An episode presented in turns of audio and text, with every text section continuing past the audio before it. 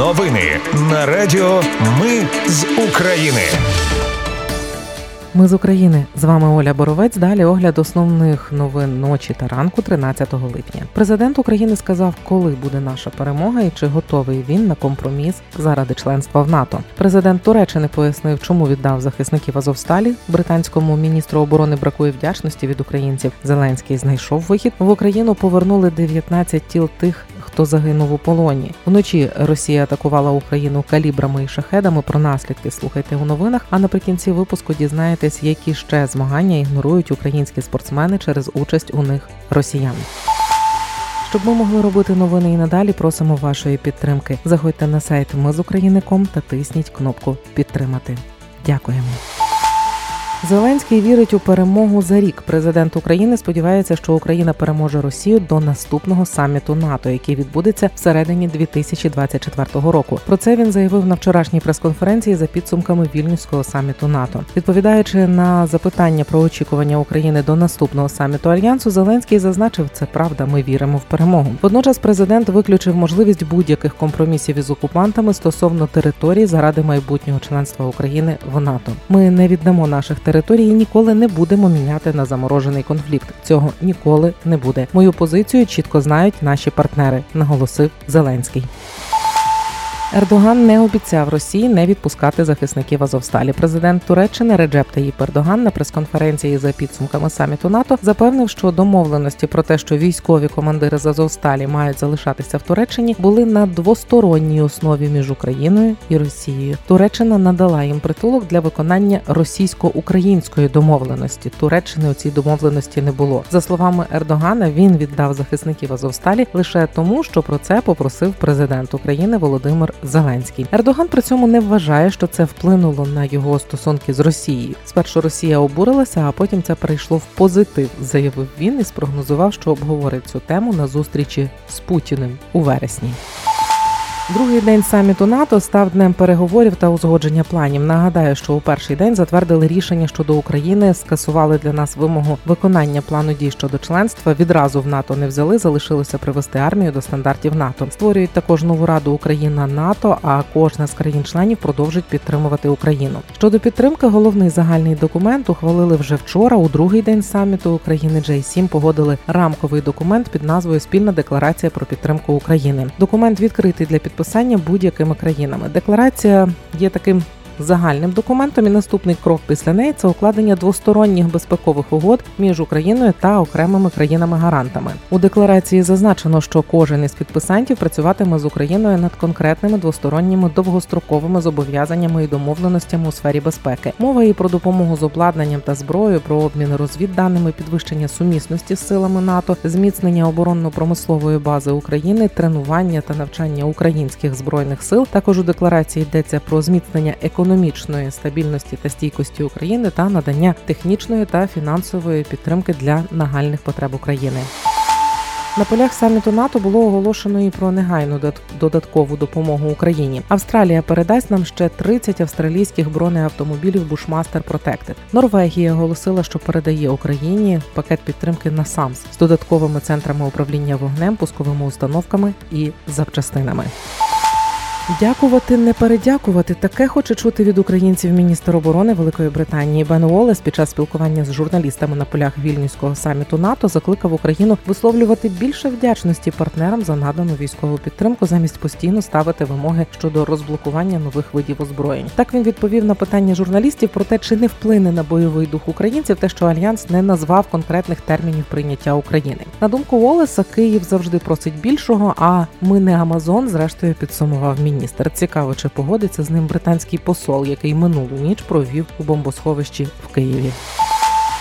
На репліку британського міністра оборони продякувати вже відповів Володимир Зеленський. Президент України наголосив, що Україна вдячна британцям і завжди говорить про це. А щодо фраз міністра уточнив цитую: я просто не знаю, що він має на увазі. Як ще нам потрібно дякувати? Нехай він напише. Мені можемо зранку прокидатися і дякувати міністру особисто. В Україну повернули тіла 19 загиблих у полоні. Ще чотири тіла мають повернути найближчим часом. Про це повідомив уповноважений з питань осіб, зниклих безвісти за особливих обставин Олег Котенко. Він підкреслив, що Україні ці тіла повертають, але можуть і не повернути. Жодних інших деталей Котенко не озвучив. Минулої ночі Росія атакувала Україну шахедами, калібрами і балістикою. Наша протиповітряна оборона знищила усі 20 дронів шахет та дві крилаті ракети калібр. Розповів речник повітряних сил полковник Юрій Ігнат в ефірі національного телемарафону. За його словами, минулої ночі також зафіксували одну балістичну ракету типу Іскандер М. Її запустили з окупованого Криму з району Джанкой. Наслідки її пуску уточнюють. Наслідок нічної атаки безпілотників на Київ двоє людей отримали осколкові поранення. Крім того, ще двоє людей отруїлися продуктами горіння, але від госпіталізації відмовилися. Падіння уламків зафіксували в чотирьох районах столиці. На Хмельниччині вночі пролунали вибухи. У військовій адміністрації повідомили, що це сили ППО збили російську ракету. Влучань не зафіксовано. Постраждалих немає. У Кіровоградській області ППО знищили чотири дрони. Попередньо без постраждалих і влучань в цивільну інфраструктуру. Дані уточнюють. В Чернігівській області за добу було три обстріли без жертв та руйнувань. У Запорізькій області за минулу добу окупанти завдали 80 ударів по 14 населених пунктах. Серед них прифронтові надійшло 44 повідомлення про пошкодження житлових будинків, господарських будівель та об'єктів інфраструктури. У самому Запоріжжі внаслідок падіння невідомого. Вибухового об'єкту в спальному районі поранена 21 людина. Серед поранених восьмеро дітей.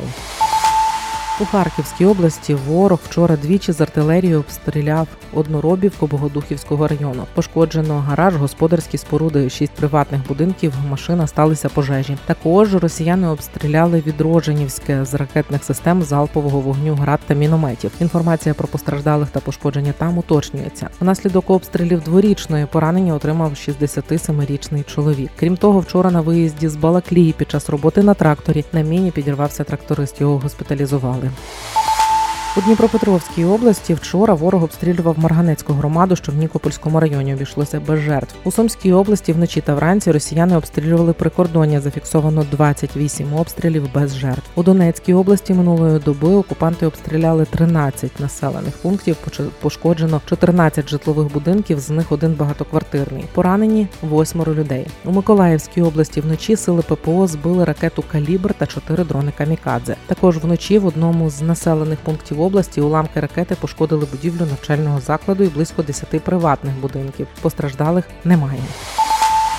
У Херсонській області за добу ворог влаштував 76 обстрілів. З них безпосередньо по Херсону 7 обстрілів. Окупанти поцілили в райони 26 населених пунктів. Через обстріли будинку у Херсоні постраждали літні подружжя. В квартирі в їхній квартирі через ворожий обстріл виникла пожежа. В ній загинув 81-річний чоловік. Поранення отримала 82-річна дружина загиблого.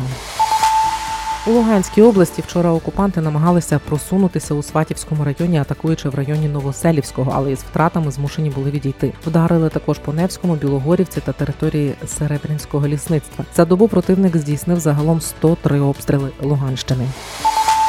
І на завершення спортивно-воєнне жіноча збірна України з боротьби бойкотуватиме рейтинговий турнір у Будапешті через допуск атлеток з Росії. Інформацію підтвердив президент Асоціації спортивної боротьби України Юрій Копитко. Пише Експорт.UA. Турнір стартує сьогодні і триватиме до 16 липня. Водночас чоловіча збірна з вільної боротьби на чолі з Василем Федоришиним змагатиметься на турнірі в Будапешті, оскільки в чоловічому турнірі не буде росіян. Нагадаю, раніше Україна бойкотувала чемпіонат Європи зі спортивної боротьби серед кадетів через участь у ньому росіян та білорусів. Це були головні новини ночі та ранку 13 липня. Їх підготувала для вас я, Оля Боровець. Наші новини про те, що реально відбувається в Україні. Ми не робимо новини, зважаючи на чиїсь політичні чи бізнес-інтереси. У нас реальні факти. Якщо на вашу думку те, що ми робимо, важливо, підтримайте нас. Заходьте на сайт Ми з України.ком та тисніть кнопку Підтримати.